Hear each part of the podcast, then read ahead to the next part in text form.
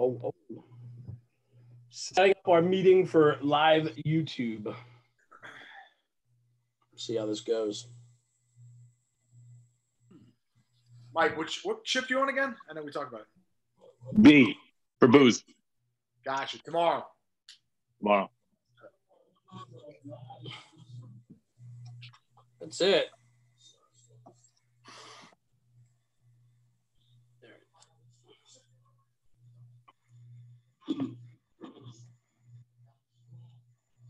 All right, we're up.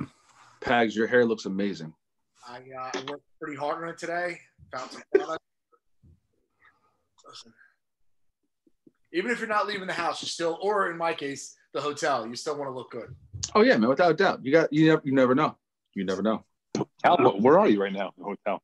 Uh, that would be East 47th Street, um, just off of Third Avenue. It's a very nice establishment. Has a heated bathroom floor. Does it get any better? Yeah. I don't know if I can take that with me when I leave, but I'm gonna try. All right, we are up. Uh, we got already got some people jumping in. So just real quick on the comments, I just want to make sure the sound's okay for everybody listening on on YouTube Live, and then we're gonna get rolling here, man. Uh, what's on Jeremy's lip? Ah, that's that's my, Yeah, Megan. That didn't that's take my long quarantine mustache, is what that is.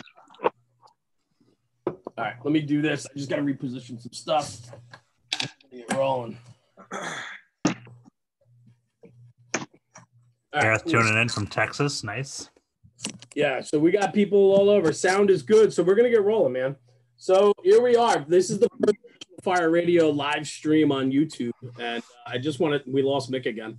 I just want to thank you guys for um, for hopping in, and um, you know, as more people are uh, signing on, um, I am absolutely stoked to do this tonight. Um, the fun thing about the quarantine, right? Outside of everybody working at the firehouses or or the volunteers that are following or whatever, right? other than going to you know dealing with all that the quarantine a lot of us to try different things or do different Right. things i mean the fact that you know the four of you guys are um, social media driven content pages that look after training and bettering the job we've all had to find ways to uh, communicate our message even more so now than ever we can't get out to conferences we can't go do live training in the field many of you guys are instructors and it's just impossible to do so um, so we have to find different ways, and that's what I'm excited about because this whole Zoom and now you know uh, streaming live on the different channels and putting out different types of content. It's a home run. Um, it's forced us to do that, and I love it. So tonight is no exception to the rule, man. This is a, a group of hard hitters. Um, I've worked with each and every one of you guys in different ways, whether on our podcast or different conferences or um, you know group conferences, things like that. So it's just exciting to have you guys here. I know a lot about all four of you, but some of the followers might not.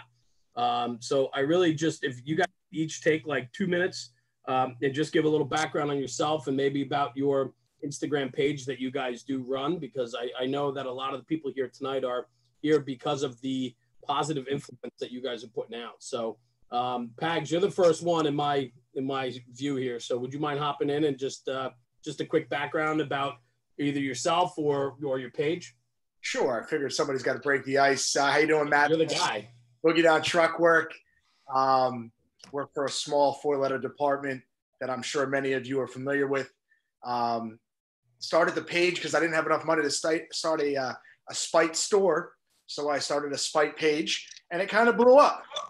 And uh, here we are pushing out some great original content. I think that's the biggest thing about it. Um, and I've got to meet a lot of great people, uh, many of which are actually with us tonight. Awesome. Thank you, brother. Chris, how about the hook in the can, bro? You guys been around. You guys are crushing it. Numbers fantastic. You got a great following. You're putting out good stuff. Give me a little background. Uh, one of my friends actually started the page back in the day on Facebook. He had about 500 followers. He fell out of love with the fire service, gave it to me, and I was always the kid that nobody believed in. And I always felt like the younger generation could always come up, and pretty much this was like a big listen. Anybody can do it. Why not try it? And that's all it is, man. It's about fun and learning. Yeah, I, that's fantastic, bro. Thank you. How about yourself, man? Is that me? Uh, Nick or Oh, Nick? I think it's Nick. Nick, Sorry. I- whichever Yeah, one. no, Nick. All right. Go ahead. Nick. Uh, my name's Nick Esposito. Um, I work for the city of Bridgeport, which is in Connecticut. Um, it's about a 300 person fire department. Um, my page is Truck Tactics, and it came from um, I just started posting random stuff on my own personal page about things that I was doing at work, and then people actually liked it and started asking a lot of questions. Um, and so the crew that I had, I had a very senior operator, and then I had two very young uh, firemen, and it was just fun watching those guys learn, um, and also fun watching the senior man share. And so I just kind of randomly fell into it, posting that stuff up. People liked it, so I the next one came, and then the next post, and that's kind of how I ended up here, I guess.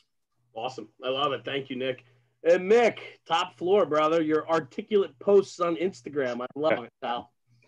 Thank you, Jeremy. So uh, I've always kept a notebook throughout my career from uh, the early days, even when I was a young kid, all the way up to the present day. So with that notebook, um, I was always just jotting down ideas, different fires I went through, different things that happened. And uh, through National Fire Radio and these other platforms, I, I realized there's a whole subculture of society within the fire service. And it's right here. This is it. So why not put it into an Instagram page? And I slowly did it. I hid it from all my friends and coworkers, and uh, now I'm out there with my face doing this. And uh, unfortunately, that's an evil in this job. But here we are. We're all doing it. We're doing it together. So it's a good thing. So thank you, Jeremy, for having us on and now getting out there doing this. Oh, this is fantastic, man. It doesn't get much better than this. Um, this is why we do it. You know, um, a little background, Rob, too. Hop in on this, bro. But you know, the reason why we started this thing over two years ago was to do exactly this. You know, if we can afford the opportunity to uh, press forward and, and get the good of the job out there, whether through training, whether through, um, you know, the brotherhood, the culture, and the, tradition, and tell those stories. Um, you know, not everyone has the ability to be in a good firehouse. Not everybody's in an A company. Um, and a lot of people struggle, and we hear that struggle. Rob, maybe you want to touch on that, bro. I just want to start out with uh, when Jeremy approached me about working on this, and he said like he wanted to give back to the fire service and how he got so much out of the fire service, and I really related to that. And he kind of pitched the idea, and I was like, "Yeah, man, I don't really have much going on this year," which is a lie. Thankfully, my wife's upstairs right now, but we were getting married, and uh, it's been uh, it's been an amazing um, amazing ride so far, especially getting the feedback from everybody and the uh, the different people that we've kind of made an influence on and those who are out on that island who are all by themselves trying to make themselves better firefighters and they can have a, a place to go and where they're surrounded by you know other viewers and other people who want to make the fire service better and they want to improve because they know who they're here for i love it thank you brother that's uh, that sums it up really well and i think that also snowballs into where we're headed tonight you know it's funny when i when i kind of put this together and asked you guys to hop in with us to do a live episode, um, then the comment comes, well, what are we going to talk about? You know, and and uh, and I know all of you guys are training pages. We are not. You know, we're a we're a culture and tradition page, but I think we can facilitate the conversation tonight with the four of you guys um, and what your pages and what your street smart training and understanding and experiences have brought you to where you are today. And those are really some of the stories and ideas that we want to share tonight. And I think rolling into this, um, you know, a big comment and question that we were talking about the other night is Is today's training failing to adequately prepare our firefighters for the fire ground today? And I think that's a that's a big drawn out sentence, but in reality, is today's training what we're teaching in the Proby schools and then through the firehouse and up into these guys becoming um, a staple in their fire company? Are we doing the right thing? Are we are we checking boxes or are we actually teaching? I'll take it if uh, yeah, please. Hop, yeah, this yeah. is this is go, man. Let's roll. Um, I think we. I don't necessarily think we're failing, but I think there's.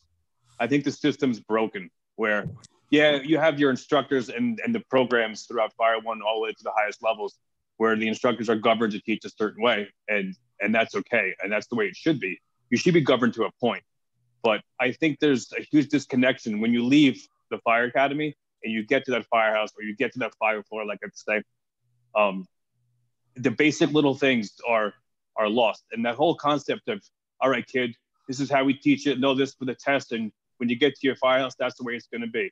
That's where the system fails, because not everyone gets to go to that busy firehouse. Not everyone gets that senior guy or that mentor to take it to the next level.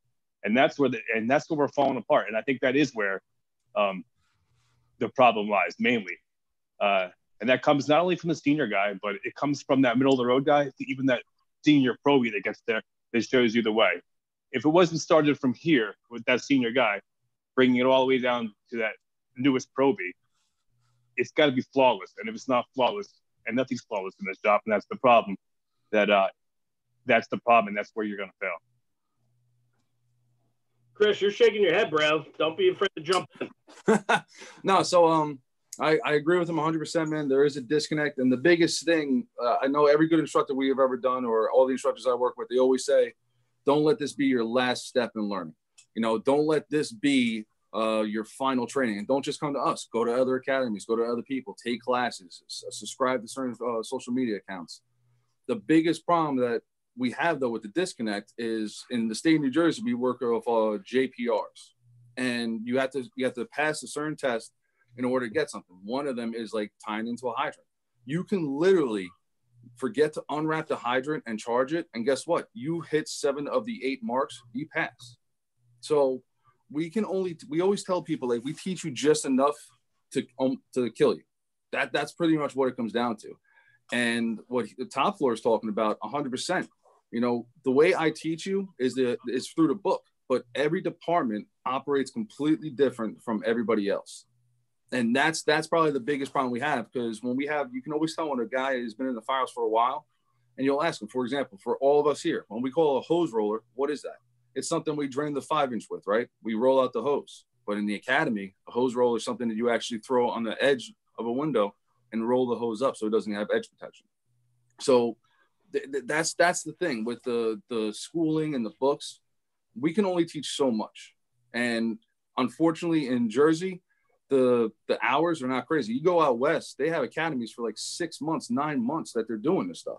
It's a yeah, little bit Chris, different. Do you, do you find on the formalized academy training that we're just checking boxes? With certain instructors, yeah. I, I do believe with certain instructors, yes. For instructors who are in the streets and the ones who understand that it's a concrete building and there's a difference between a concrete building and an actual structure building, that, yeah, is on, but that's the way the disconnect happens. Sometimes we have fire, fire instructors who, unfortunately, they're think about it, they're, they're like strippers. All they care about is your money. They'll make you happy, and then as soon as you leave, they don't care about you. I like that. Uh, doesn't sound like many strippers I know. so, uh, Nick, I want to meet your strippers. Nick, hop in, brother, because I know you know teaching and instructing is big for you. Um, maybe you can hit on the formalized training, and then where I really want to take this thing is navigate it to the company level training. Right. So I, I do believe that the the vast majority of the textbooks are flawed. I think the curriculum is flawed. I know it's not, you know, schools don't like to hear that, but you know, when you write a curriculum based on a consensus standard of people that are in a room and then you try to boil it down and give everybody their little point that they like, it, it just becomes so irrelevant. Um, and then unfortunately, you do end up teaching to the JPR, not because you want to, but because you have to. Um, you know, the only two is is you know, either side of it, the, the, the paid side or the volunteer side, it's very hard to justify extended hours. First of all, volunteer departments don't necessarily have the, the money to pay for it. Volunteers, their time is already tight and they're learning all sorts of crazy stuff. Like hazmat is actually like the the jewel of Fire One, which is a joke, um, but whatever. Um, so my takeaway from it has always been that we tell you what to do and how to do it, but we never take that next step and teach you the why you're doing it or when you're supposed to do it right? And so jpr everybody sees the the the pavement is all scarred at the window and that's where you put the 24 the butt of the 24 there's no thought process behind it because they just want to throw the ladder and pass. They're not thinking about why do i throw the ladder there? and and things like that. So um which is a mindset right? I mean we gotta we gotta teach mindset Right. And, and Jeremy, I think, and, and to, to piggyback off of what Nick's saying, I agree with, with what everybody is, is, is stating. Obviously, we're testing to a standard and we have to be able to test aptitude. Um, and but unfortunately, we're also setting these students up uh, for failure. We're, we're putting them into buildings with a lot of times they are class B buildings. Uh, you know, I haven't gone into uh, an actual fire yet and had a flaming gas fed bed but that's what we're actually putting these students through. And then when we are using true Class A materials, it's some pallets and hay. And unfortunately, it's just giving them a false sense of security. I don't personally teach at an academy. Uh, I have been through a couple of them, each one of them being significantly different. But again, they're all teaching um, for a purpose so that they can check those boxes off. But we need to do more than that. And kind of what was stated a little bit earlier, as far as when they get into the firehouse, it really depends on where you go. Uh, I started off like many people in here in a volunteer service. We were only really able to drill, or I should say, organize drill once a month. So that was, or I'm sorry, once a week. Apologize, once a week. I could obviously go down to the firehouse whenever I wanted and get my hands on equipment, but I didn't have that mentorship there, um, other than that one time a week. Whereas, you know, going out and being a paid fireman, it's a little bit different, and and we're actually surrounding ourselves with crews, and we're able to learn a little bit more from them. Yeah, and I, I think too, uh, you know, just thinking of the structured academy when we take the day one probie and then we get them to the we get them to the company, right? So really, in in a structured academy, we're teaching fundamentals, mm. we're teaching little theory, right? And then really, what I find now seems to be the norm is the academy is pushing them out and then putting it back on the department to really try to mold, shape, and groom, um, you know, their their probies. Well, and I also I also think it depends on the academy that you're you're running. Like uh, some of like like Matt's uh, four letter department has an academy that's very specific for them where they fit into that mold. But like right now, currently, we're sending our guys to the state academy, and you have, I think, probably forty different instructors from forty different departments who are throwing out information. And like the guys came back to it today, and we were like, "Why are you having trouble with lines?" And they're like, "Well, we've been doing the triple layer load." And like we don't use that and that's and they're like well, the, our instructors are swearing by it. They're like this is the one. So it's and, and there is that disconnect right? I mean yeah. that disconnect. What then what i love is the company right? I love the individual company training. I like the influence of the junior senior and the senior man um, influencing the young kid in the firehouse and i think mick you hit on it before that it comes from you know there's a senior man culture but there's also that like Proby that's the next one up in line when the new Proby comes in that has so much to offer, so much to teach. On the company level, I think it's it's almost more important uh, than the the fundamentals of the academy. Yeah, I don't think that um, with the parameters of the senior man should really be taking care of the true training on the firehouse. It should be that eight, 10 year guy who has some experience, has learned from the guys that are now the senior guys running the firehouse, but that middle of the road to bring in the next level up to speed.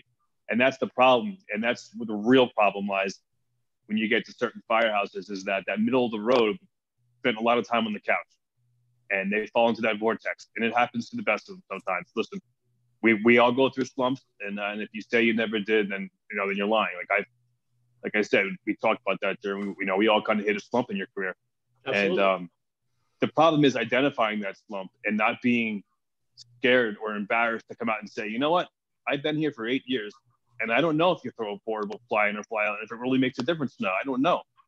And talk about that, learn about that. And this social media thing is great. I don't want to go down the social media rabbit hole right now, but um, for that eight, 10 year guy who didn't pay attention to the senior guys and kind of was just skating through, doing the right thing, great guy. Everyone loves him. One of those good dudes, you know, and there's the fire service is full of them. Now they have the phone where, you know what, I'm going to run a drill today and go through Instagram and see who's in there and say, okay, this looks like a good thing to talk about. You know, go over it, cross your T's, dot your I's, and they bring that to the younger guys. And that's, I see that happening more and more that these guys that kind of laid back are now secretly getting into the job and bringing that to the younger generation. And that's pulling us in the right direction. I love that. I love that. Awesome. Nick, what do you got on this? What about the company training, right? From the from the uh, from the junior guy with a few years in to the influence of a senior man and even the officers' influence in the company. But you know, I mean, you've you've been doing this uh, for, for a few days now, so um, maybe you can speak to that a little bit about how important that company culture is, um, especially in the training aspect. Well, you know, the the tough thing with the company culture coming from the senior man is you have to be lucky enough to have that senior man. Um, and and I know that it's not necessarily the norm to have a good, strong senior man that's motivated into the company, uh, likes to talk about the job, likes to go to fires, and likes to help people learn. Um, I was fortunate; I did have that that situation. Um, so the neat thing for me was the dynamic of watching the senior guy very patiently, very methodically um, break skills down and uh, let the, the, the, younger guys understand it. Um, and more importantly, um, you know, he could do it with um, a way that that it mattered, right? I can, as the officer, I'm the figurehead. I say you have to do this, and then we'll go out and do it, and then it's just because maybe they think I'm checking a box. But when it comes from the senior man, that's that legitimacy. Um, and also, you know, he may put his spin on it based upon the things that he's run into, the the construction in the district and stuff like that. So that really does help out if you can have that situation. I think there's there's a lot to be gained from it. One other thing too with the senior man yeah. though is that you know don't don't think you have to have that perfect senior man.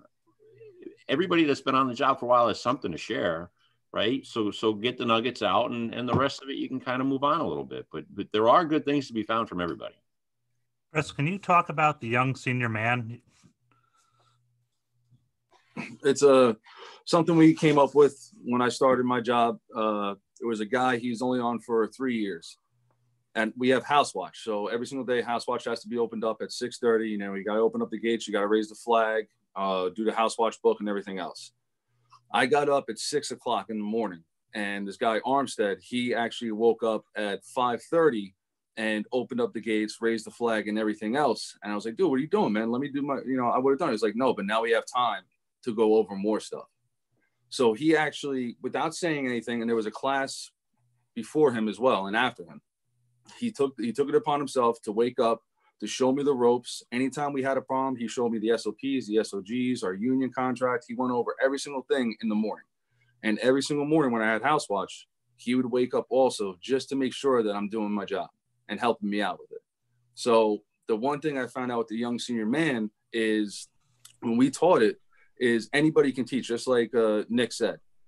I found out recently that I learned the same amount of stuff from a bad officer and a good officer because a bad officer, I find out what I don't want to do and what a situation I don't want to put myself in. And a good officer teaches me other stuff as well. But you can learn from anybody. It doesn't matter if it's the, the guy who has 20 years on a job, five years on a job, two years on a job.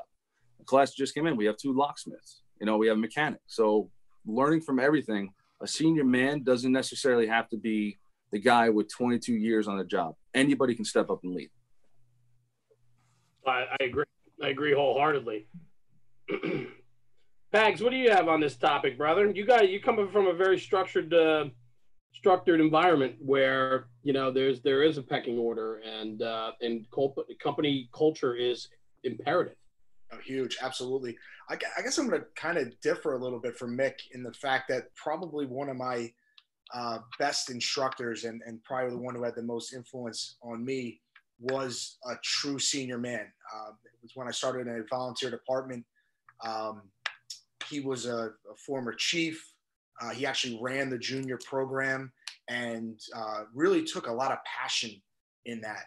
Uh, and and uh, he actually recently passed away after serving that department for, for close to 60 years. And even up to the you know the, the last uh, couple months, he was still had an active role in teaching. Now, granted, his some of his tactics might have been a little outdated, but his passion was still there, and he still had those little nuggets here and there. Uh, but but stepping back from that, you know, there are also junior guys that have that unique kind of charisma about them, and are and are almost natural born teachers. Um, some of which maybe even having a teacher background, kind of like what Chris was just talking about. Everyone kind of comes from a different background. If you were an elevator mechanic, that's awesome. Teach us something about elevators. If you were a plumber, before you came on this job. We're gonna we're gonna draw a lot from you. Um, so it's it's kind of unique to kind of tap everyone uh, for their abilities, and it's important no matter how much time they have to uh, to kind of listen to them and uh, respect what they have to say. Yeah, I think uh, I think everybody brings a lot to the table. I think we have to be willing to let people bring something to the table, and then we got to be able to want to learn. I have something written down before when we were talking about it. I have obligation is on the individual though. I think Jeremy. Yeah, go ahead, brother. Can I just add to what Matt yeah. said? Because he brought up a great point. You, you, know, the, the true like way senior man, the, the 40, 50 year member. Um, what's neat about those guys, first of all, they love it when uh, somebody that, that's as, as old as their grandchildren try to interact with them about the fire stuff. But also, what you can get from that is you may not get the latest and greatest tactic, but I think what's missed a lot is how did we get to 2020 when you were doing it in 1970? And so, like for my job, a lot of guys they didn't understand why we had two lines at different lengths, or or why do we stretch the two and a half and then flake off of it this way instead of another way? And then when you find out the history of the department and why we used to do that, and we still do it, it's not that we used to do it; it's just we're not doing it as often. It really does help to fill in the gaps, and, and so that super senior man is is a great asset because it's fun to get the history. It's fun to kind of keep that going down the road but also you can really learn about why your department does things a certain way. Even if you, you might think it's the stupidest thing, and then you talk to, to a senior guy, and suddenly like, oh wow, now it all makes sense. And I, and I go off that. Um, I love those. I'm sorry. Yeah, yeah. To go off that, Nick and Matt, both what you said. Matt, you said a thing, passion, and that's and that's something that is not taught. Something that's shown, and that's and that's shown by example, and that's when those guys really are key. My senior guy, where I work, got you know, 40 years. Like the guy's tremendous. Still the first one dressed, still the first one on the rig, hangs out, rides, rides to the rides to the hour every time. Like guy's tremendous. And um, that's something that he doesn't teach. It's something that he shows. And that's and that's what you really get from those true senior guys, you know. I love it. And and it comes down to the individual, right? That's where I was kind of headed with this is the obligation I think falls on the individual. We as a company have a responsibility to pass on the storytelling the stories, the culture, the tradition. Nick, what you talked about, what shaped us to who we are and why we operate the way we do, right? And then, but there's, we tend to shy away from this conversation about the ownership of it, the individual ownership. I think it's easy to blame others. I think it's easy to point the finger. Uh, and I'm talking about responsibility, not just of the Proby, but the responsibility of the more senior guys in that company also that have to pass on that understanding of what the company is all about and that company culture and, and the storytelling. We we have an obligation to pass that on. Jeremy, I'll tell you, I'll take it from two aspects there. Negative is very a- easy to project upon to others instead of actually looking at yourself. And a lot of times, so if you are that that eight year, ten year, fifteen year guy, and you've been sitting on the couch for for maybe the last five, seven years, you know, you don't want to actually say, I can't do something. You don't want to look bad. We're all alpha males for the most part. We're all alpha dogs, no matter what, what gender you are. That's just our personalities. That's what drove us into the fire service. So we don't want to be shown up by somebody else who, who just came onto the block. And, you know, sticking with that, newer guys have to also take some sort of initiative when they come out of the academy. You know, it, it's not just you can't expect it on the firehouse and for people to just start teaching you things. You got to come into the firehouse with an attitude of asking questions and wanting to learn and and attending classes outside of your job. You know, you really have to you want to just continue to push yourself to be better at your job and make yourself the best that is out there. I agree. Tons. You want to hop in on this? Because I mean, you know, we got a little chat going too, and you you got a few comments about that, and I agree, brother. Can you hit on that? Unmute yourself. Biggest thing is uh, don't be scared if, so, if somebody knows more than you. And this is something I found out, you know, with my my position. So I'm a young, I've only been on the job for five years now, and I had good officers. And what they would always do is, you know, you still respect the rank of an officer 100% no matter what. I understand that. What they would do is they would come to me and they would ask me a question. Hey, listen, what do you think about this? What's the newest terminology with this? They were not scared of having somebody know more than them. And what they did is it actually showed, hey, listen, anybody can teach you something. Doesn't matter how long you've been on. But I've had other people also that since I've only been on, let's say, for two years, well, I can't let this kid show me up. I can't let this kid teach anything because, like what Boogie Down just said, they don't want to be embarrassed. So, as a one thing I learned as a, a younger guy is if I'm teaching and I'm teaching a group of senior firefighters, I always get that senior firefighter to be on my side. I'll tell them, hey, listen, we're teaching ladders today. Can you go over the 24 extension ladder and just show everybody how they do it? Because if I get the senior guy to help me out and teach, everybody's also going to listen to me then because they I had the respect of the senior man, I had the respect of the officer. I like that. I like that. I You know think what um, what makes that easier too. And I found a lot of times recently, I found myself, I guess, in that middleman role at this point, and and I have a, a, a passion to to be sharing all the knowledge that I personally have with anybody that's willing to listen, even when they're they're a lot of times not willing to listen.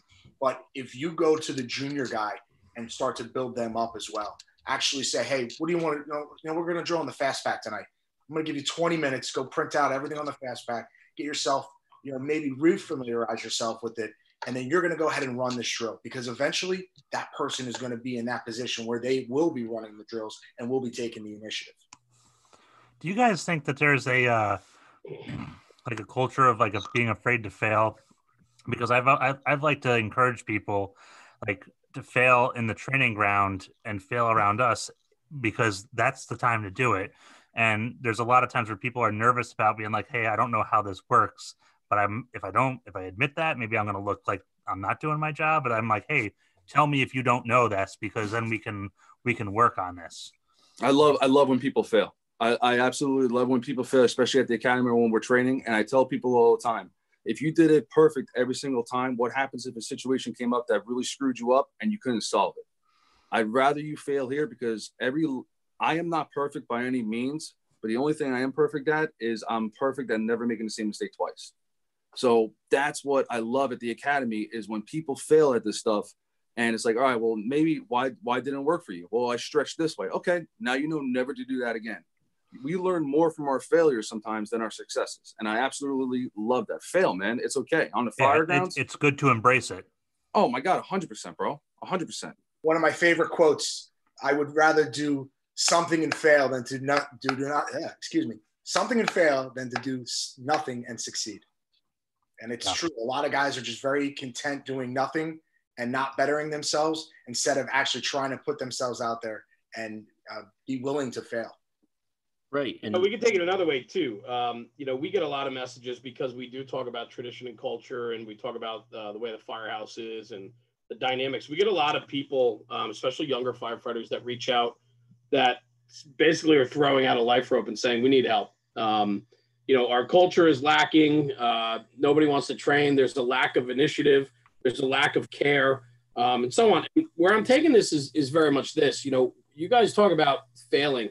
I think part of a lot of what we're dealing with um, are managers that might not have the answers and can't fail in front of their uh, firefighters, if you will. And I think what happens then is that becomes more of an uncomfortable environment where it's more of a standoff, do what I tell you type atmosphere, which really pushes people away or pushes them in a different direction um, where we need to be. It's not so much embracing because they're feeling threatened, right? When you have a manager or a leader or a senior guy that doesn't have that answer, it most of the time they get threatened. They don't find it as an opportunity to learn and let their guard down because Matt, like you said, we are a lot of alpha dogs in this industry. So we'd rather push away and move on than address the issue. Um, I think that's happening a lot, a lot in in fire companies these days, um, where you know people are asking more and more questions. The younger generation obviously likes to ask the, the question why. I have four kids. I hear why. I think that's probably the most used word in my house every single day. You know, um, I think it's an interesting conversation though when our leaders might not have all the answers and they're being asked why. I think it comes down to individual character about how they handle themselves and answer that question. Well, I- mean, there's so much to to that right there. Just to back up real quick, there's so much learning that can be done in the recovery. If you make a mistake, like Chris said, it's it's almost better because if you make a mistake at three in the afternoon on a training ground and you you figure out what it looked like when you did it wrong and you fix it, now you know what it looks like when it when it's going right. When I need you to do it right the first time at three in the morning, now you're programmed to have that recovery mechanism, which is so much better than this just rote check in the box thing. Um, yeah, so we have a big problem with our leadership, um, and I'm not saying any specific one, but just in general, this this whole um, mindset where they have to be perfect in their way or the highway, and and the reality is like if you want to nurture people, let them run, you know, show them what their bounds are and, and, and let them do their thing, set the expectation. And, and we have to get away from this whole thing where we, we actually are worried about how they're doing it specifically. It's like, if I tell you, I need you to, to, to ladder the rear of the building, look, there's, there's three floors and, and smoke's blowing out of the third floor. I think you should know to grab a 35 and throw it to a third floor window. It, it shouldn't be, I shouldn't have to tell you how to do it exactly. And then if you grab a 28 instead, but it still worked, good for you. We'll talk about it, but it, it wasn't bad. You know, it, that's not a failure. I think when I started in Poughkeepsie, there was a great fireground officer, uh, Dave Sipes, who's the captain, and he said to us in our probationary year, he said, D is the objective. If you go ABC to get there or CBA, just try not to be BAC when you're here on the job. But uh, he's like, in all honesty, as long as you get to that objective, get to that objective and don't get hung up in the check boxes and, and the procedures because as long as the job gets done, you know, that that's what we're all about. And I thought that was one of the most like the strongest things I learned in my in my you know probationary year. God rest yeah, his soul. That's a great lesson, and, and that's a great standard to have. And unfortunately, the vast majority of places don't have that that mindset. Do, I think a lot of sorry. for those who teach in the academy, do they actually give the why, or are they just following those JPRs? And um, So all depends on the instructor. Yeah, I, I I wonder if they give the why there. but I, don't think, I don't think they do. I always tell, I always, uh, whenever I'm teaching, you know, whenever we're doing something, they tell, uh, okay, so what are you doing? I'm looking above. All right, why are you looking above? Uh, because that's what we're told to do. No, you're looking above for obstructions. You're looking to see if there's wires or anything else. You're looking to see if there's a person out out the window. You're looking to see if there's somebody on the ground that just jumped out the window. I don't care if you know how to do it. I want to make sure you know why you're doing it. That's my biggest thing. Whenever I'm teaching, I always, and also the instructors I'm with that are solid guys, they always want to make sure that that's great. Anybody can read a book, anybody can know how to do something, but I want to know why you're doing it this way. Like, why are you hooking up that outlet that way? Well, the red wire goes here. Why? That's the way it always does. Do you know why though? What happens if you put it the other way? I don't know. I always do it this way. You should know what happens if you do it wrong. Hundred percent, bro. You know, Jeremy, you always talk about how it should be the pro probie asking the questions, right? They have to come in with with that with that drive to understand and learn. Um, we all know that our job is reactive instead of proactive, and I think that's a lot of this. Not so much disconnect, but you have to think. We start every single tour when we go to work, every single one. We started in reverse. We started with the past. Yeah, we're checking the rig, but we're checking the rig because in the past this went wrong with it, or the saw wasn't filled up, or the cylinder was empty. Everything we do is reactive. I think, and I like to say the whole future of the next level of this is to weaponize your mind in the sense where you can look past the reactive and be proactive. And that's going to make you the next generation of, of, of a great fireman is understanding that, yes, everything you do is in order for a reason and why we do it. And that's been passed on. And we run drills for reasons and we do down firefighter removal and we have a fast pack and we do a life saving removal. We do all these certain things because we are living in the past. I think where the true disconnect comes from, once we get past the basics of, of using tools and forcing doors and pulling ceilings, all that, now it's time to, to train this, right? Drill on your mind, get that squared away where you can be looking ahead, not necessarily training on the past. Understand you pull up to a building, your mind is already at letter C, D, E, F, G, thinking about where you need to be, the spots you have to fill, and what's going to happen when you get there. And if things are different when you get there, that's when you start to start to understand when things start to go wrong.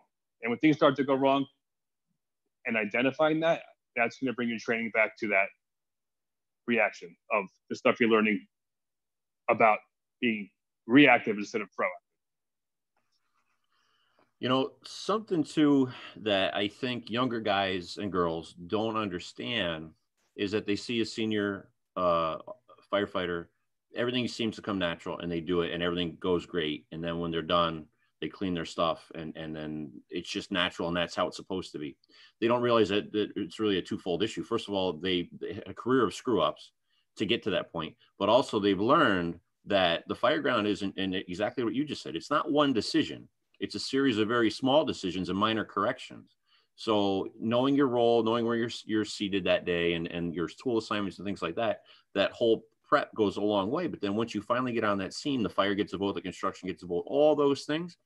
Don't make one big crazy decision. It's chip away and make small decisions, and then from there you can make modification, and that's where you're going to become successful. And that's the hard thing to really teach is that slowing down will actually speed things up. Slow is fast in this job. We always say from, from getting dressed to forcing doors to pulling ceilings, slow is fast. Mick, I love I love the way you speak about the job because you talk about do it with purpose and be a gentleman. Um, I love that. I think that's missing. I think a lot of that type of mentality is missing. I think we're I think we're losing the gentleman. I think we're losing the uh, now that we're not allowed to handshake anymore. But you know, just that. Type of, go ahead, Nick. Nick Esposito. So I, will tell you a funny story. So I, I, get on my job and I'm just like everybody else. I'm running 100 miles an hour. I want to do everything. I don't want to screw up and I want to please everybody. So I, I go to a job and um, I'm with a buddy of mine. He's on another company and he's a bigger guy. And, um, you know, we have a few years on. And so there's this other kid that just came on and he's, he's a big kid too. And he like hooks the ceiling three times and taps out. And my buddy's like, dude, you're giving fat guys a bad name. Slow down. You'll get it. You, we're, going to pull the ceiling. We're going to open the walls. Take your time. You know, and, and that was like, for me, it clicked. It's like, you know, yeah, kind of funny making fun of the fat kid. But the reality was, look, just slow down, you know, and that's what all these old timers did. Nobody was moving fast. Nobody was moving crazy. It was economy of movements and all these other things that really allowed them to just do the work and, and almost seem like it was effortless. Yeah. Yeah. I, I and I think that's important, right? I mean, I, I think about the firehouse. I think about the young kids in my firehouse, and I, you know, they're wide-eyed and they're they're always watching. You know, I mean, we we always want to say that they're not, that they got their heads down, or they're, but they're not, right? When we engage them, they're watching and they're taking it all in, and they're watching that senior man move with a purpose, and they're watching how you interact and tell a story in a group. I think all of that's important too, and that kind of rolls into just firehouse culture, right? I mean, this group here is uh, for we all believe firmly in the company culture and understanding where you've come from and and making sure that we pass it on as we go. And i think it's so important for the younger guy to really get a grasp of how to carry themselves um, in the firehouse culture as well around the kitchen table um, being a part of a company you know. A lot of people these days uh, you know they're more introverted they're not a company oriented type uh, person and sometimes we have to work harder than ever to make them part of a group. How do we instill that into them that, you know, they, they need to be a part and, and need to um, bring their own, yet comply to what the group needs and wants and desires? Anyone? I always, I always say you can't force someone to be a fireman. You can you can try really hard, but when it's all said and done, if they tune out and they want to be an introvert, you can't force them. And unfortunately, you just have to deal with that problem. I don't know what the answer is. And it's a good question, Jeremy. I just don't know what the answer is. Um, I always say good guys gravitate to good places. Yeah. And the shit bag gravitate to shitty places. And you hope yep. if that guy continues not to conform with what the guys are doing, he will find his place and and that and that's it. And then hopefully that is the answer. But I don't know what you guys think feel about that. But the first opinion, day, you can't, can't, force them. You can't force them to do it. The first day you got to get them. That's the biggest thing. The first day they come to the firehouse, the first day they come to their shift, whatever it is, the very first day, if you don't tell them what you expect, like the first day I, I went into work, my battalion chief took me to the office. He said straight up, like, listen, this is a family. All right. Yes, we have a job to do, but this is a family. If you're ever having a bad day at home or something else, you let us know. You got to go upstairs and take a nap you take a nap, but you better be damn well if the bell hits, you're sliding that pole. But he told us exactly what he expected from us, exactly what he wanted us to do, what the outcomes were going to be, and he he's told us you just hit the lottery. It's the best job in the world. So if you don't get them within that first day, that first week, that's the thing. You got to let them know what you want. You know what the problem is also, Jeremy, with that is that there there's there's not enough fires anymore. Is the problem. You would get a guy like that that wouldn't conform and okay, then you get an ass kicking job that afternoon, and next thing you know, his papers in and he's going somewhere else. So that's the problem. Shit bags can hide out in really good places, and that's a shame. It's just a life for living, man. I think all of us right here in this panel should have been fired 40, 50 years ago, but we're I mean we're living it now. So You know, Um, Mike, Mike, I'm going to jump in and say kind of the almost. I I don't want to say the opposite, but I almost think if we had more fires, it might bring some guys closer as well. Because good point. Very good point. how much you depend on one another. Um, and you know, it's easy to sit around the, the kitchen table and, and pick out who's not cooking. But when you're actually putting your life out there, when you're actually in the heat of battle, you realize how much you depend on one another to do the job, and that will bring you closer together. I like that, Matt. Thank you for correcting me because I had a negative I had a negative idea in there. You brought me around to a And I'm positive. one. trying to keep it positive but- in this day and age, my friend. No, I do. Thank you. I appreciate it. I mean, that, that's nice, man. You know. But I, I I think about like Mo Davis talking about like not essentially shaming guys, but like if the whole company and you can get other people in that company positive, like the introvert, the person sitting back, they're either gonna like get with the program or they're gonna be like, hey, like you said, they'll they'll put those transfer papers in. But I think the like the positive is always better than a negative. So if everybody's engaged or having that like I don't know, a good time, but they're having a good like they're all training together, they're enjoying it. It's not a tedious task. Like like we I mean with hell with coronavirus, we've been deconning everything, constantly spraying stuff down. Every time the ambulance comes back to the station, it's getting wiped down. And when I first thought, like, man, we're gonna have to do this, but every everybody on the shift pitches in, and this thing that we thought was gonna be like this, you know, big task is over and done with in five minutes. The the ambulance is ready to go for the next call, and the crew and everybody is back sitting around the coffee table talking about it, being like, man, how did we do this before? Um, so I think company pride, like if even if you do have that one person, if everybody's all in, so to speak, except for this one person, they're either going to leave, like Mickey said, or they're going to kind of come around and be like, hey, because nobody wants to. I mean, I don't, I don't really think the introverts want to sit there on that couch, you know, especially when everybody's engaged. I mean, maybe there's some of them that do. I don't doubt it, but Some people you just can't shame, Rob. You know that. yeah, So, Chris, I feel that you were very lucky that you were able, that chief grabbed you the first day.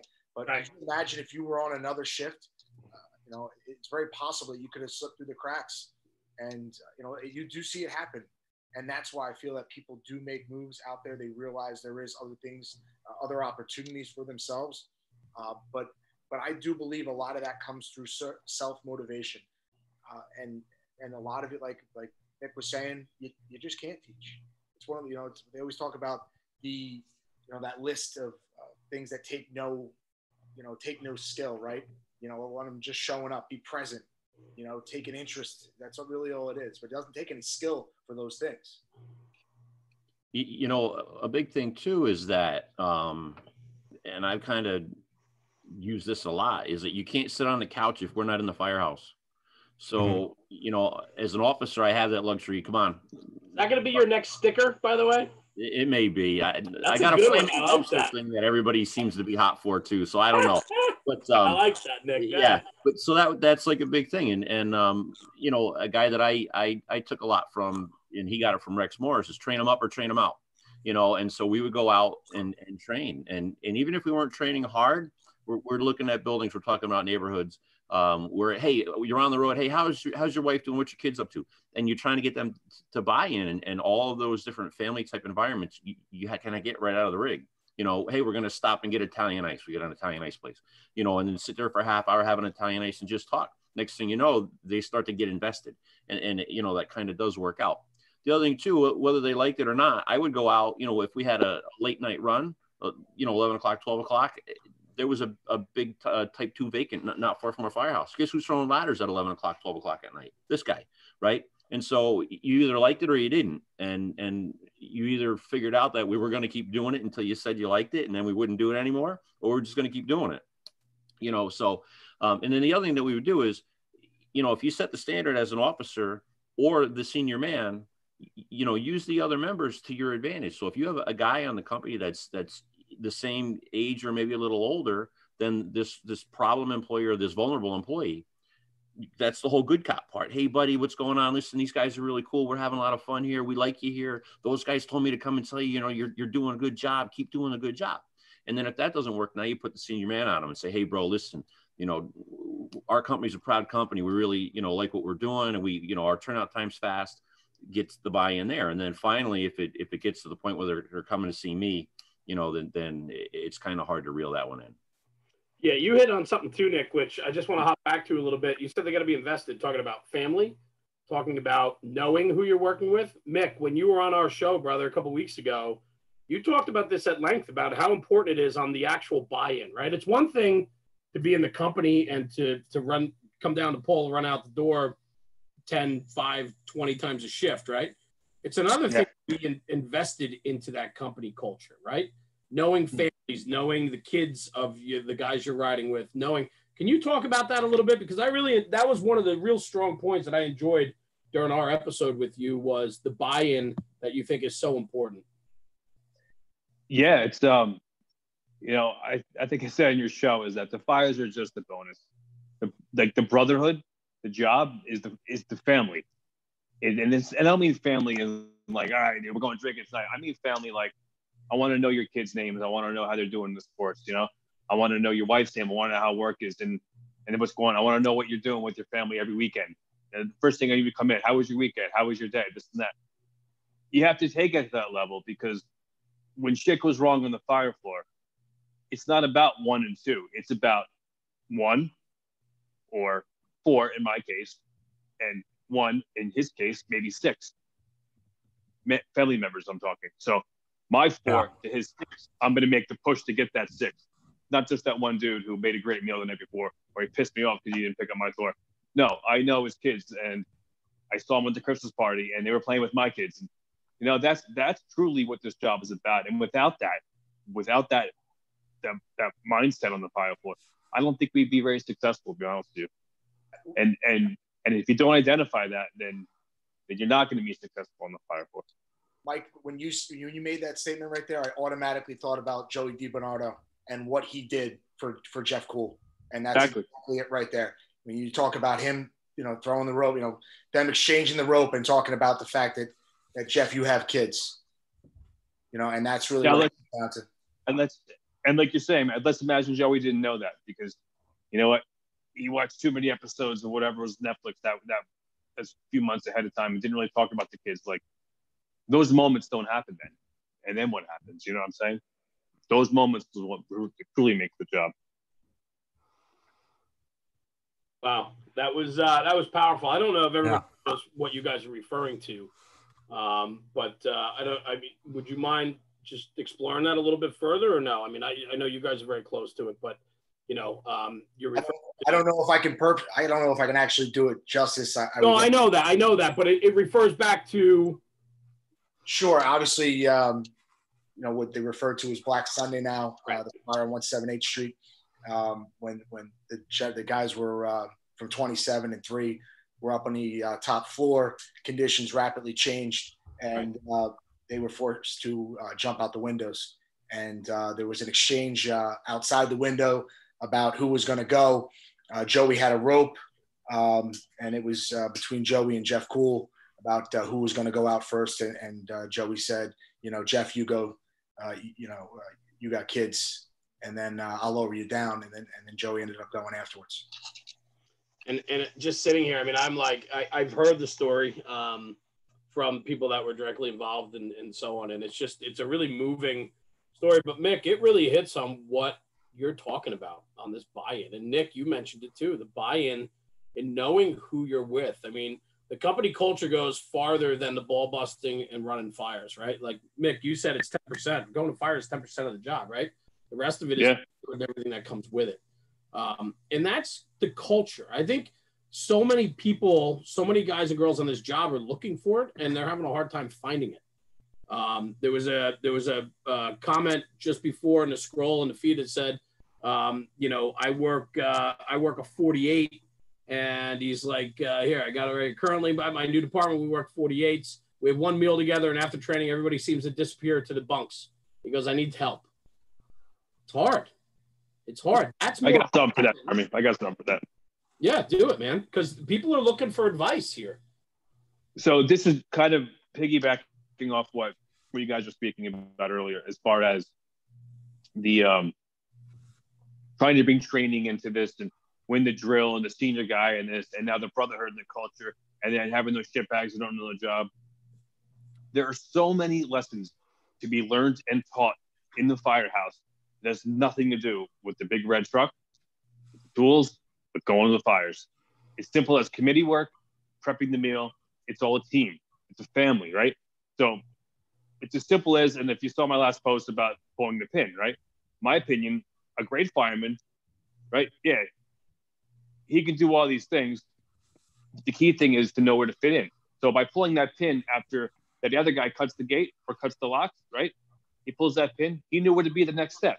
Well, that's as simple as sweeping the floor and then getting the mop bucket ready. Simple lesson. Simple as you're chopping onions, right? You're gonna make a nice sauce on a Sunday, right? Chopping onions, getting the garlic ready. Well, get the guy to get the oil ready. He knew where to fit in. That's a lesson right there. That's the guy who stretched the line. Now, the onion choppers chasing the kinks. Basic stuff, man. Like, so there's so many lessons on so many levels. If you can take those lessons and then flip them to these guys that are lost in the brotherhood or not one to uh, train, they want to be that introvert. Just tell them, listen, you just chop the onions. I'm going to get the oil ready. And then when it's all said and done, that's your drill for the night. Talk about it. Listen, if the onions were the kinks and oil was the nozzle, I just stretched the line, man. That was a drill, easy drill. He's the guy who didn't want to drill earlier. He doesn't really part of the brotherhood of the family. Well, he's forced to when you're prepping the meal. Break it down for him so that he understands it. When you go out the door 10 minutes later, he's thinking about onions, you're thinking about oil, and it's done. I love it. I love it, that. It really is that simple. Yeah. Honestly, that was great, Mick. Absolutely. So kind of like my uh, my yeah. paint, Matt, right? No, Matt always breaks my balls about my paint analogy, my being a painter. Picasso I love it, man. It's good, Mike. It's golden, bro. I, I, I, I think all of this is, and you know, I'm looking at this tonight. We got over 170 people watching live right now on our YouTube um, live feed, and I think it's fantastic. And I think it's because people are looking for something. You know, you guys here tonight are people that are followed and looked up to in the fire service. Um, you know, more than ever now in the fire service, we have the ability to find outside training. We have the ability to find outside influences that we never really had before on on such a scale. You know, even going five years ago, let alone 10 to 20 years ago, you know, there were only one or two big platforms that allowed for the message to get out. And then there were a handful of training conferences. Um, bring it fast forward to 2020. I mean, before the coronavirus settled down in the United States, I mean, there are conferences everywhere. There's training page. There's tons of training companies. There are training pages such as the four of you that put out articulate, smart, well thought out, and street street uh, authenticity type training that people come to rely on from you guys. Never before have we had the ability to do this. Um, how important is it today more than ever for firefighters to seek out this external training and finding other avenues to better themselves? You know, it's Jeremy, we talked about a little bit earlier. You do see a lot of companies uh, popping up or a lot of training pages popping up. And a lot of guys are negative. Right away, their first uh, thought is to be negative towards them. But we kind of talked about it before. Maybe there's some kid in a rural department that came up with something that you know he's able to pass along to other departments. And if you know it doesn't matter what his experience level is we should embrace that instead of trying to knock it. And i just feel like a lot of times we're quick to judge um, on the basis that they don't necessarily have all the experience. Again we don't know their history. We don't know uh, where they came from. So we should again if it's a good idea we should embrace it. The only thing that, that i can personally say that upsets me is when guys blatantly rip things off and, and don't give credit because uh, like many others i'm sure all of us do it all the time. We are constantly um, giving information that was passed down to us but it's important that we acknowledge where we got it from and uh, continue to honor those that we learned from. The only thing i got with that for like uh, i know for me what i always tell people same thing when i'm teaching if you take something from me by all means i don't care like me, I, I do not care. But the only thing I challenge you to do then is make it better and make it your own. If you just take something and use it and pawn it off as yourself, you're doing no justice to the fire service. If you take something, let's say I take something from you, Boogie. If I take something from you, guess what? This is from you, but I'm gonna make it better than yours because that's how we get better. We learn from each other and we make ourselves better every single time. You take ownership of it, right? Boom. And that's the thing. I mean, you know, everybody that's on here tonight watching this content, they could be doing something else, but they choose to be here tonight because we afforded them the ability to be here tonight. I think that's awesome because never before have we been able to do that until the last few years where we have the ability to put out content where six guys sitting in a chat room tonight that just have some real world experience and want to share some stories and experiences people are looking for that and i think this is the way that we have the ability to influence and mold and shape um, firefighters that are looking for some type of influence that they might not be getting it in their own house they might not be getting it in their own company or department um, and they're looking for something more so this is fantastic. So external training. Let's talk about the importance of that. These conferences, um, pushing the ownership of yourself to go out and push yourself to be better. Um, you know, uh, Nick, would you mind hopping in on that? I you like to instruct and teach. Just how important is it for the mindset of the firefighter to go try different things, meet different people? Well, well, it's tremendous, and you know, Matt in particular has been around quite a bit too. Um, you know, the guys here get a lot of contact with other people and that's very important because you know you realize that your way isn't the only way your way isn't the right way there's a lot of different ways and what's really neat is when you teach you learn right? Uh, but but when you can go and share something and and see a student from a different region totally interpret it a different way and make it five times better than what you thought you were doing and you already thought you had you know the best way it's like man why didn't i why didn't i think of that you know? Um, so it's it's really just great to get out and and see different people and and even just the culture and and all that and and feel like you're with people that are just trying to learn something new even if it's not the latest and greatest it's just different and and there's so much to be be gotten from it i mean it's just a great environment get out of your out of your little bubble and and go and and um, you know push yourself a little bit nice maddie you've traveled all over, man. You and I've gone to a couple different conferences, training conferences together. Um, how important is it to align yourselves with like-minded people?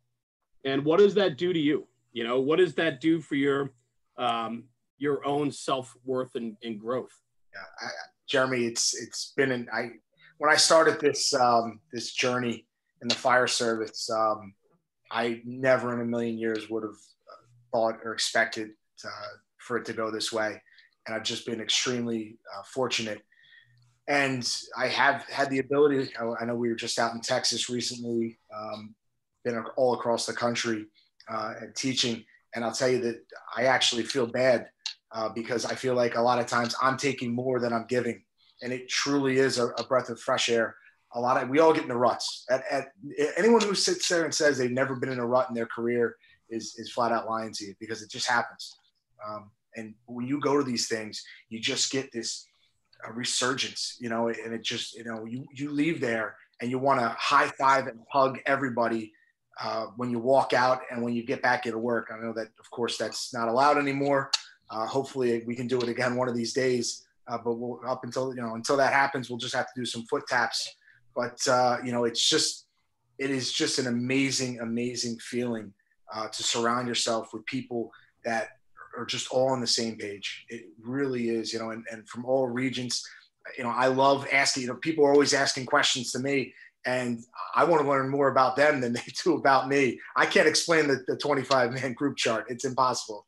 Uh, they had a class on it in Proby school. I can't, you know, I, I still don't know when I work half the time. But, uh, you know, it's just you know, think, listen to things like uh, Mo Davis the other day. I yeah. can't wait to go to work. You know, when, when meeting that man and listening to him absolutely phenomenal. And I've had many, many experiences like that uh, throughout this country, and I hope to continue it. I think one of the uh, one of the things too with these conferences is that you get there like, and there might be a little apprehension at first. And this is speaking for me, like going to something like Burning in the Bayou and participating in it for the first, you know, for that first day to document it from this per, uh, perspective of a student with National Fire Radio. But like you're there and and probably within the first 25 minutes you realize you're surrounded by people who are there to better themselves like nobody nobody was holding a gun to anybody's head and saying hey you have to be here so it was very positive to be surrounded by all these people who were there for the right reasons. And that reason was to become better firefighters. And then there was some kind of like community in that. And it was just a, you know, like Matt said before, like this high fiving afterwards and this hugging, like you were really, you went through something with all of these people.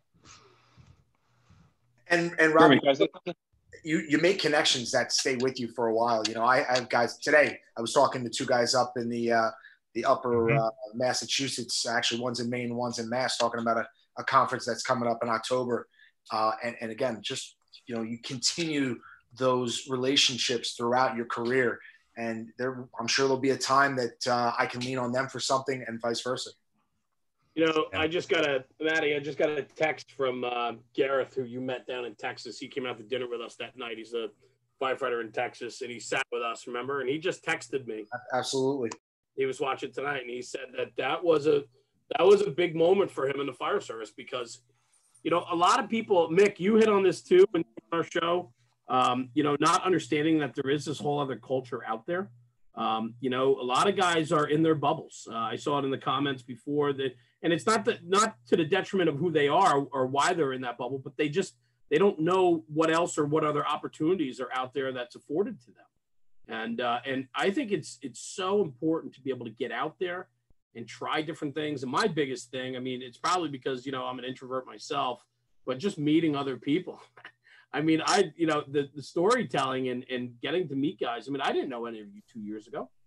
None of, none of these relationships were formed. You know, this is, this is all new relationships that are based on similarities of what we're all looking for and want. Right. I mean, I'm going to walk away from tonight. I'm, I'm pumped, man. This has just been a fantastic hour and I'm hoping to go a little bit longer here with you guys. But I mean, it's just when it when it works, it works. Um, it's so important to get out and try this. It's important to get out and meet people, and it's okay not to know. It's okay to go learn.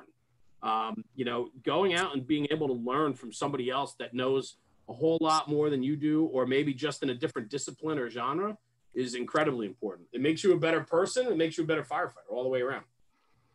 Jeremy, like you were saying, um, I never knew this existed up until probably a year and a half ago. I'd never been to a fire conference in my life. I've never done anything beyond what my job has given me. Um, I never thought I needed to. But to be honest with you, after finding all this, I've realized that what I needed was this this culture, this family, this subculture that that we've all provided. So anyone watching us, listening, or whatever it is, um, go to these conferences, meet these people because I didn't and I waited too long in my career for this to happen. Um, I think timing in life is is perfect for me with this because I feel like I'm I'm at the point now where I can give back a bit. But prior to this, man, only thing I was thinking about was fishing, drinking, skateboarding, whatever it was, man. Music, playing my drums, like shopping. That's all I wanted to do.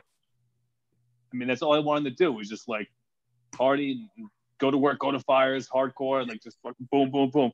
And then I realized this whole thing's out there. And uh, you know what? It's okay to love the job. That's that thing everyone says. And it's the truth, man. And like, through all these guys out there that are, that are putting down this stuff, man. Listen, I put my face out here right now, and everyone in here knows me that this is a this is big for me. Same with Matt, same with Chris. Uh, Nick, you've been out in the scene for a while, but this is big for us, man. This is hard for us to do. It's not easy because we take a lot of a lot of heat on the back end from people. So just understand that, like, love it, get out there, do it, live it, be it. Man, you only live once. Screw it, man. Like, it's it. Best job in the world, and just embrace it.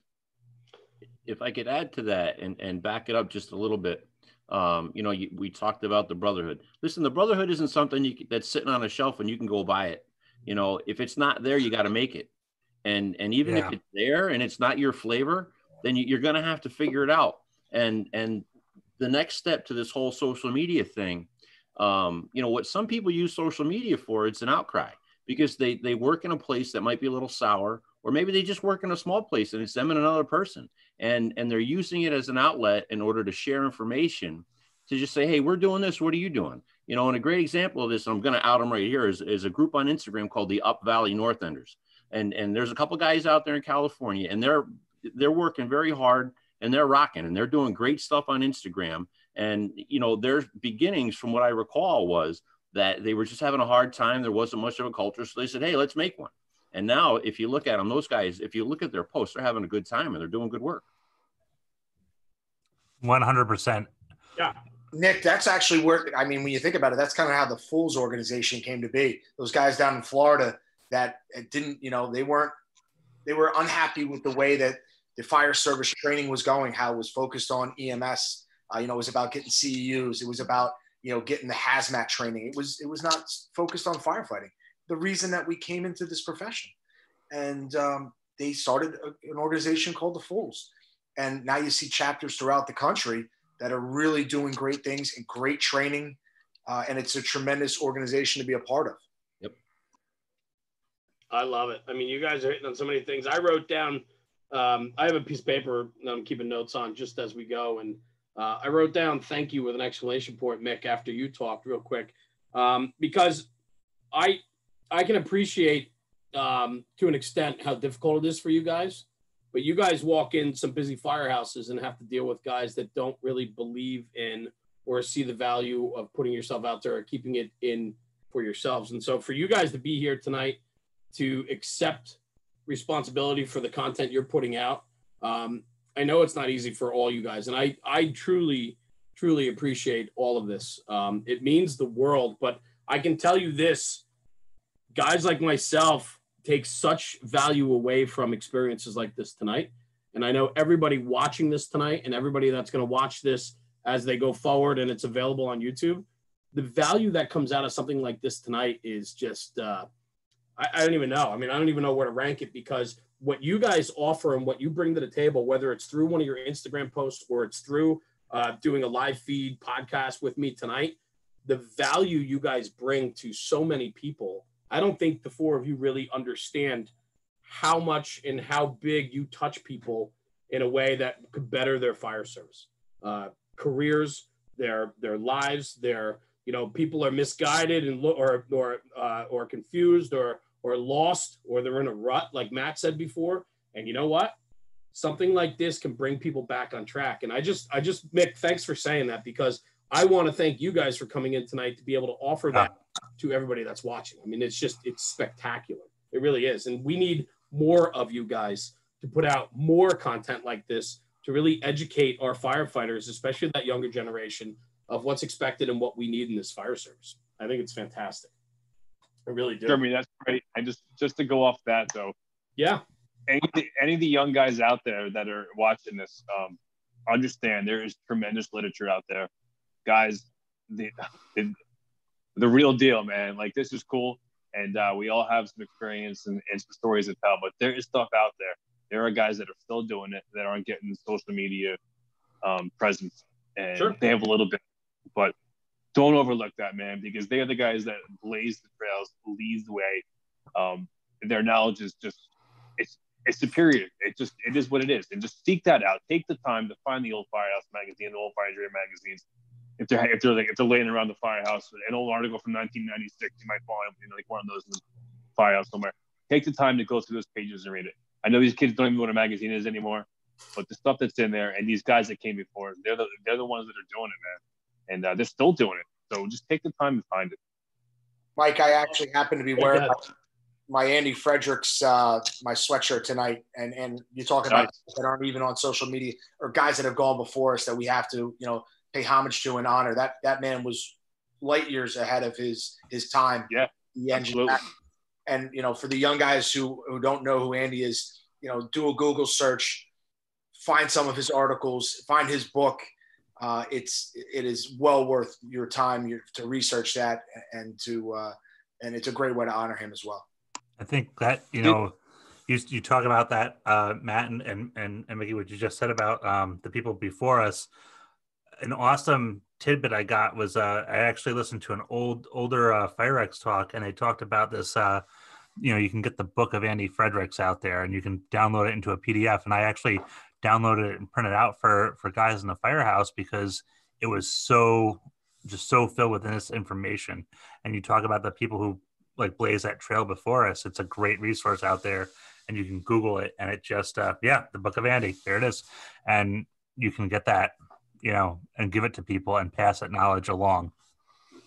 I think uh, Gary Lane, I think his name is right, did that. I don't know Gary. Um, I just I heard a believe- podcast talking about it. Um, seems like a squared away guy, Yeah. but um, I think he spent some a lot of time and money to put that together. You are Mike. You're correct, Mike. It is Gary Lane. It is. Uh, it's not easy to find, but uh, it is out there. Uh, and if somebody actually finds me, you know, obviously hit me up on IG. I can uh, point you in the right direction. I, I want to say this though too. Um, you know, I agree with you guys 100%, but please understand you guys are the ones that are educating them about the OGs. Like without see when when technology changes and we push forward, I mean tonight we're on YouTube and on Zoom and we have the ability to do this, right? The guys that we read their articles, those OG guys, right? The guys that were that came before us, the generation before us and the generation before them and the generation before them, we have that obligation to pass on more than ever their teachings because that's what influenced us. If you guys weren't here tonight, the book of Andy would have never been brought up. We would have never discussed what influences influenced us. Why are you guys sitting here tonight? Because of all of that. So if you guys weren't here tonight, right? We're not we're never going to forget the ones that come before us, but somebody has to mention it and talk about it. And now more than ever, as technology is changing and pushing forward, you guys decided for your own reasons to start your pages, bring forth that obligation to teach this next generation that might not be reading books. Tell them books are still good. Go read. There's pictures in them, you know, like, but we have that responsibility and obligation. So, you know, so don't don't think that your message isn't as important. Your message is as important because it's molding and shaping that next generation while 100%. The benefits of the previous generation. I want you guys to truly understand that. Brian Butler from Urban Fire Training has a great thing in one of his classes. He speaks about collapse and Vinny Dunn, right? As everyone knows Vinny Dunn. If you don't know Vinny Dunn, go buy his book, Collapse of Burning Buildings. But he makes a, an amazing point where you can read a book now, you read a chapter and say, okay, pancake collapse. Go to your computer, pull it up, and watch pancake collapse 42 times in a row, right? Lean to collapse. Read that. Go watch that a hundred times in a row, right? So that way, in real life, how many times do you see it collapse? Maybe once in your life, if you're unlucky. So that's the level at now, where you can take these books and almost cross-reference it with what's going on with us on the, the social media or the YouTube side, and the OGs, like we like to call them, and what they've written before. You can now read what they do and look at it. And Brian does a great thing. Um, his collapse class, he, he, he talks about that and gets into great detail. But um, great point by Brian for that, you know? I love it. I mean, that, that's what this is all about, right? It's taking what we learn, and now more than ever, we can go out, digest what we've learned, and then go explore it even further. Um, Yeah. And I, I think that just reverts into what my theory is on today's training. Um, I mentioned it to you guys just in passing the other day about the whole like, I, I equate it to like an ice cream shop, right? One day you want cookies and cream, the next day you want coffee, the next day you want vanilla. Like you have the ability now more than ever and this really brings it full circle how we started the whole conversation tonight. We have the ability now more than ever to seek out whatever types of content and training by whoever we want to, right? If I'm in the mood for building collapse, I can go digest Vinny Dunn. If I want to go after uh, engine company work, I can scroll through like Elkhart and go to Ray McCormick and, uh, you know, guys like that, right? And then, you know, if I want truck work, I mean, like the list goes on and on. We haven't really had that until the last, I don't know, few years, 10 years, 15 years, but now more than ever, right? We all have the ability, everybody watching tonight, everybody scrolling through has the ability now, whatever mood they're in or whatever discipline they want to digest, they can go find that. What a valuable tool. What a valuable Yeah, we, yeah, we started this talking about the senior man and the training. Well, and I know a lot of people are probably watching this thinking like, well, we don't have a senior man. We don't have training. It's me and three other guys sitting around. It sucks. Well, now the senior man is the phone, right? Right here, the palm of your hand. This is your senior man. And like Jeremy was saying, it's an ice cream store. Whatever you want to look at that day, for 10 minutes, for 20 minutes, you want to read two hours. It's right here in the palm of your hand. This is all you need anymore. So, so there's no more excuses. You can't hide anymore. It's all right here. I agree, Mick. I absolutely agree. Um, guys, some last thoughts. I mean, the last thoughts are going to go on for a little bit. We've been going for an hour and 15 or so. Um, but I just want to get some last thoughts. I mean, we hit on some great stuff tonight. We could probably go on for hours and hours. Um, but um, I just want to throw it out there to you guys. Um, last thoughts. We're the feedback on uh, YouTube tonight's been fantastic. There's been a lot of back and forth, and the one thing I noticed in the comments more than any live feed that I've ever watched, whether on whatever platform, but the comments have all been 100% supportive, and people are answering each other on them, and people are asking for emails so they can send people stuff. Like it's a fantastic community, man. I mean, that's what this 100%. is. Um, I'm floored by that, and there were people asking questions on here um, and so on, just about culture and, and the situations they're in. But I'd love to maybe just get a few um, couple minutes uh, out of each of you or some thoughts or ideas just on some closings um, as to, um, I don't know, just your take on tonight and, uh, and the fire service in general. I'd love to get some closing comments. Anybody want to start? Pags, I threw you threw you under the bus when we first started. So why not, man? You know what? I feel a lot more relaxed. Uh, so let's go with it. You know, I it's that red wine. it is that red wine. You know, the That's right. wine, but, um, the uh, it's funny. I, I I went to I did go to college. I went to school, a very very small uh, community college out in Colorado, on what I call a fireman scholarship because uh, I was like a, a resident student resident firefighter. Obviously, we didn't have any fraternities, and I was you know I was upset by that. But um, getting into this into the fire service was a fraternity, and it's actually the largest fraternity there is, and you you can't forget that. Uh, there are so many people out there that you know you can draw information from, uh, and and are there to support you through good times and bad, and especially during times like this. You know, we talked about it a little bit earlier with training classes that are going on online. Not only are myself and, and Nick and Mike and, and tons. Uh, putting out great information, but there's so many other pages. I know uh, Chief Nick Martin um, down in Salisbury is, is doing online seminars. I know Bobby Eckhart is doing some. He's actually got a raffle coming up. I know uh, Brian Butler and Trenton. Uh, we've already mentioned a lot of these names, and they're doing classes. Are constantly out there. Take advantage of, of this right now.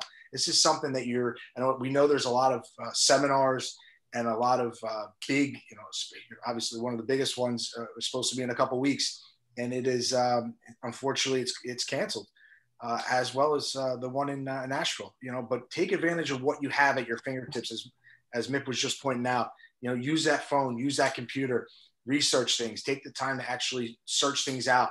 Um, maybe do a little uh, fire service history research, you know, and bring it back to your department and just better everybody because that's what the community as a whole needs positivity instead of negativity. It's fantastic. Thank you. Chris, you got anything for me, pal? This is my face. I hate you guys for doing this. Wait, uh, I saw you on the other night, so let's not let's not get carried away here. No, um, yeah. Um, the, the hardest the hardest thing to do is just understand that don't teach to the choir. You know, don't preach to the choir. Uh, a lot of people want to take your classes because they love you. They they want to learn. So you don't gotta go through the whole spiel of, you know, this is why you gotta love the job. We know why they gotta love the job because they're there. With all the instructors, a good firefighter will realize if an instructor is bullshit right off the bat or if he's the real deal. Bottom line is, man, anybody can read out of a book. I can read anything off a PowerPoint slide. Anybody can. It, it doesn't make an instructor. What makes an instructor is somebody who truly cares about them. Academies, it is what it is. Academy, there's good academies, there's bad academies, there's good instructors out there, there's bad instructors out there. But what you need to do is stop just seeing stuff online or even on my page or anybody else's page and say that's the way we got to do it. What you need to do is take this information, test it out yourself, and yeah. test it out in the parking lot, but don't rely on that parking lot to be the end all be all for everything. Take it into the streets, take it into the academy, fail, try everything out but don't automatically read something and be like, well, this is the way it is. Right now, I'm I'm studying for promotional exams. Every single book contradicts itself. Every single one. So which one do I go through? Which one do I pick? You have to make the decision for yourself, especially on the streets. On the streets, chapter four doesn't put out the fucking fire. It just makes you understand what you're doing. I want to remember the last four times I did it, not what it said in chapter four. Yeah, well said, Chris. Thank you. It's fantastic. Mick, you had top floor tactics. Talk to me, brother. I mean, you you uh, you got a lot. Uh, you got a lot of great nuggets. Um, I enjoyed my time with you in the studio. Um, what do you have? Some closing remarks for me. I'm going to go the other way. I'm going to go to the senior men that are tuning in tonight with us. Um, there's probably a few guys you work with that you're all squared away, you're cohesive, you work good together. Um, but understand that when you get to a certain point, it's not over. Now it begins up here. This is what makes good firemen.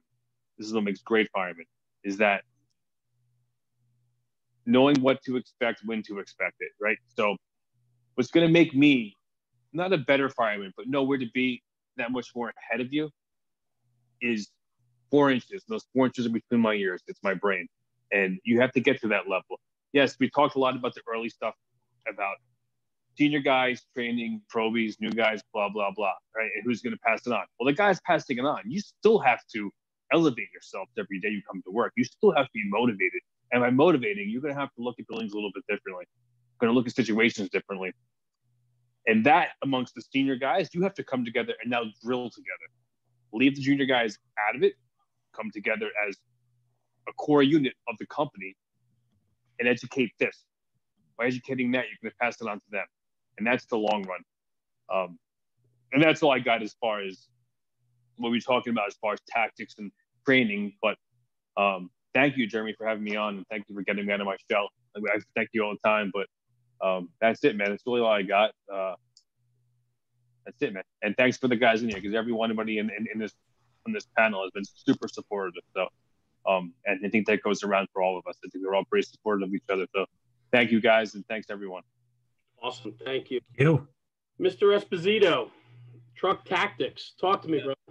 So I'm I'm gonna speak to the to the guy that feels like he's the man on the island. You know, um, we all struggle. You know, I I go to work some days and I'm not wired tight, and um, and I leave work sometimes and I'm very disappointed at my performance. You know, and so it's a daily struggle. And so you know, guys have to just realize that. And it's easy to say, always be positive. It's easy to say, don't don't dwell on the negative. Try to find the positive in something. Um, it's a journey, and, and that's the whole thing. It's like you know, if, if you know you're going to go into work and, and you work with another guy or two other guys or a house full of guys and they're all negative, try to be positive you know look past it and and if you can can build some coping mechanisms for yourself it'll be so much better of a of a, an experience for you and you will grow and you will learn and you'll be a much more productive person and they don't have to like you but if you know at the end of the day that you put out a good product that you you you performed at that call whether it was a you know just a regular medical call for somebody at a, a senior center or if it was a good job if you know that you put the best version of you out there, then you're winning. You know, and that's that's really what it's about. I love it. I think um, I thank all of you guys for your your you know your closing remarks and just your your conversation tonight. Um, I cherish opportunities and, in, in nights like tonight. Um, and I say opportunity because it is. It's an opportunity for everybody that watched to digest what was said here tonight. Um, you know, none of us have the answers, but I think when you work in a cohesive group and we talk about surrounding yourself with people that enjoy, you know, with similar likes and understandings and and so on mentality, you know, we're all going to win. Um, and I just the opportunity tonight was to get some of you and your messages out there because I know people are looking. There are people looking for direction. There's people looking for reassurance, and there's people looking for like-minded individuals because they might not have them immediately in their life. And so the, the responsibility we each carry on with our pages and what we do is massive. Um, and I think the reason why um, you know you guys are so successful with your pages is because you carry that responsibility to heart and you understand how important that is, um, not just for yourself but also to the fire service. So um, you know, I just want to say thank you tonight for taking the time out of your busy schedules, um, you know, to be here and to get the good word out. Um, there's so much good in this job um, there's so much good to be offered.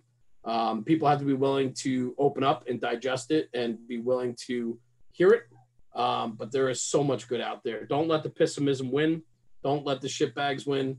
This job is so much bigger than all of that. And uh, thanks, guys. I mean, truly, thank you for being here tonight. I truly mean it. Um, I appreciate all of you.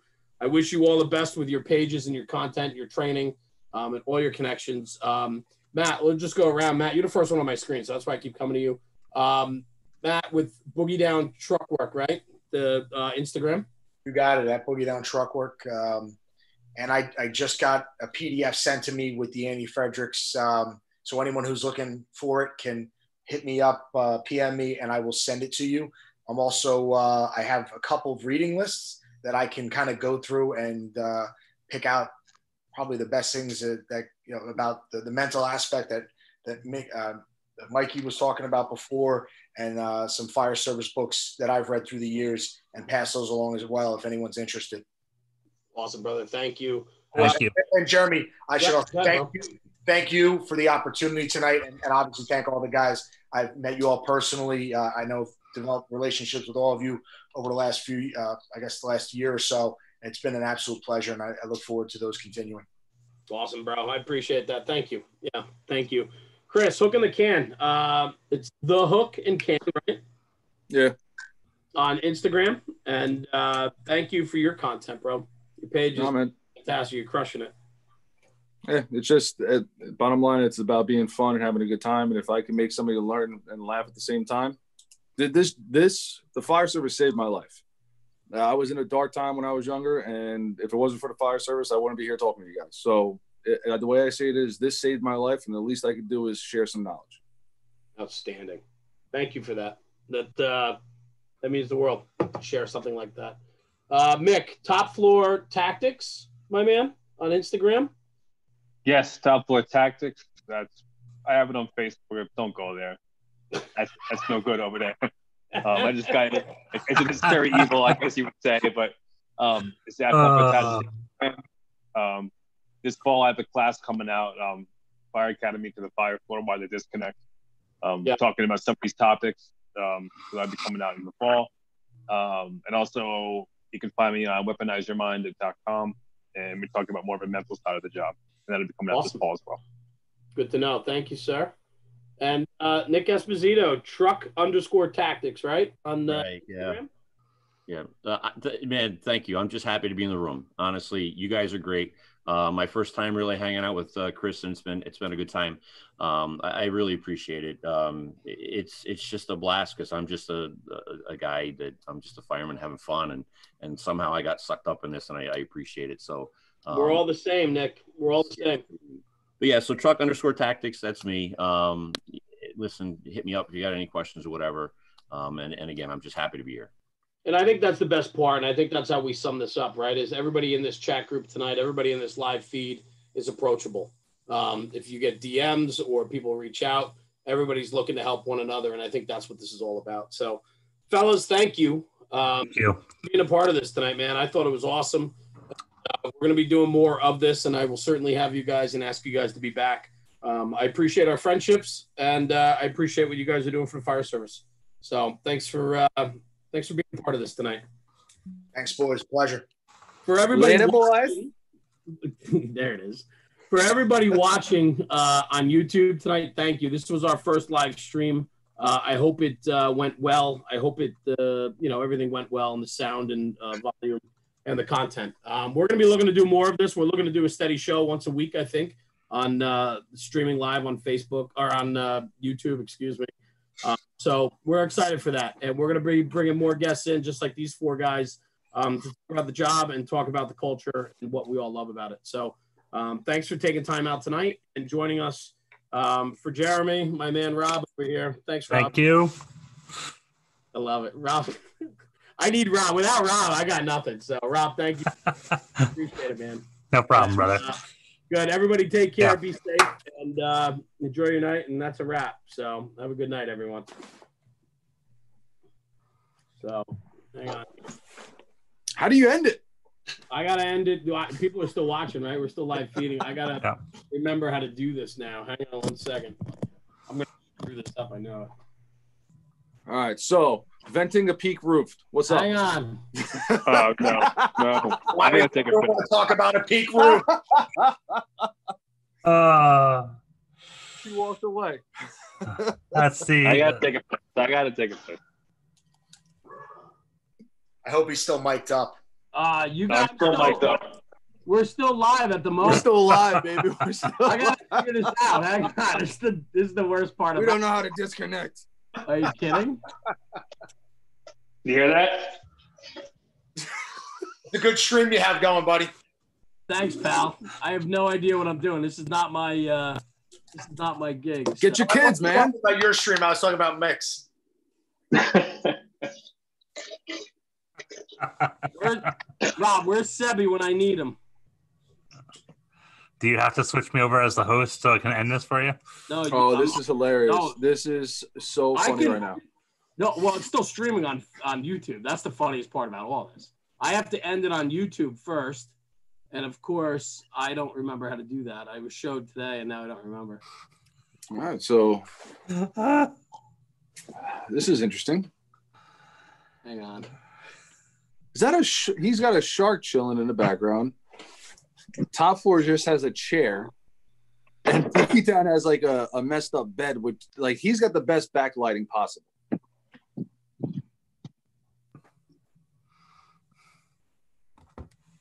And then Rob got yelled at before.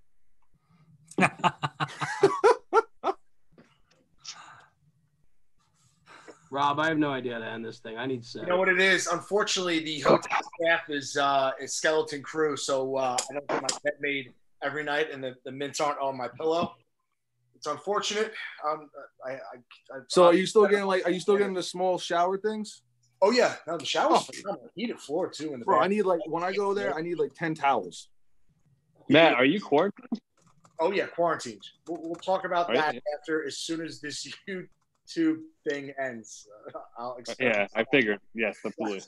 Hang on, don't hang on. It's still going, dude. I can't fucking shut Still this. God, I'm furious I right now. I hope I didn't miss anything. Do we want to have? No, Uh, that's okay. You can play it back later. This is like the after show right now. or something?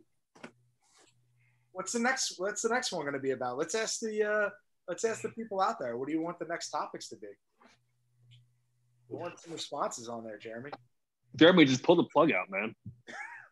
yeah. Is that what you did? Is that how you got on this thing tonight? this is awesome. This is dumb. This is the worst part. Oh, We're firemen, not class, techs. classic fireman. Hey, remember in the beginning when we were shitting on Mickey for not getting his video up? Yeah, you crushed me, dude. You Yeah. Crushed me, Jeremy. Oh man. I Ah, don't know why I can't call Sebi right now. It's not letting me call him. All right, why don't you just end Is that your phone a friend? Debbie said go through the steps again. Just send us another Zoom invite. We can talk after. No, The problem is I don't care about Zoom. It's signing off of YouTube.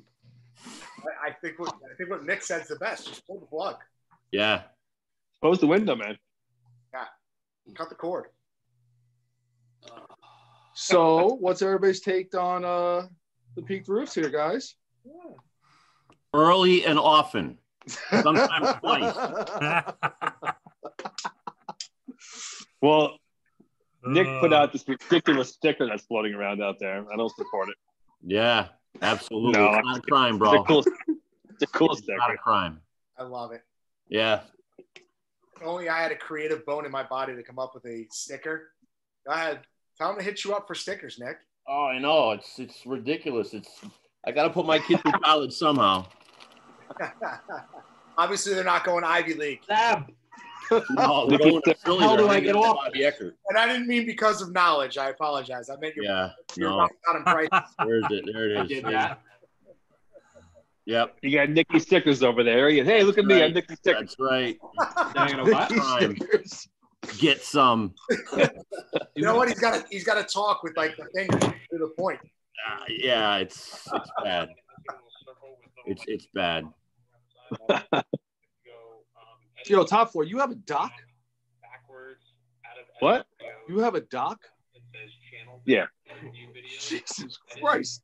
I go to your. I'm on. Hold on. Hold on. Hold on.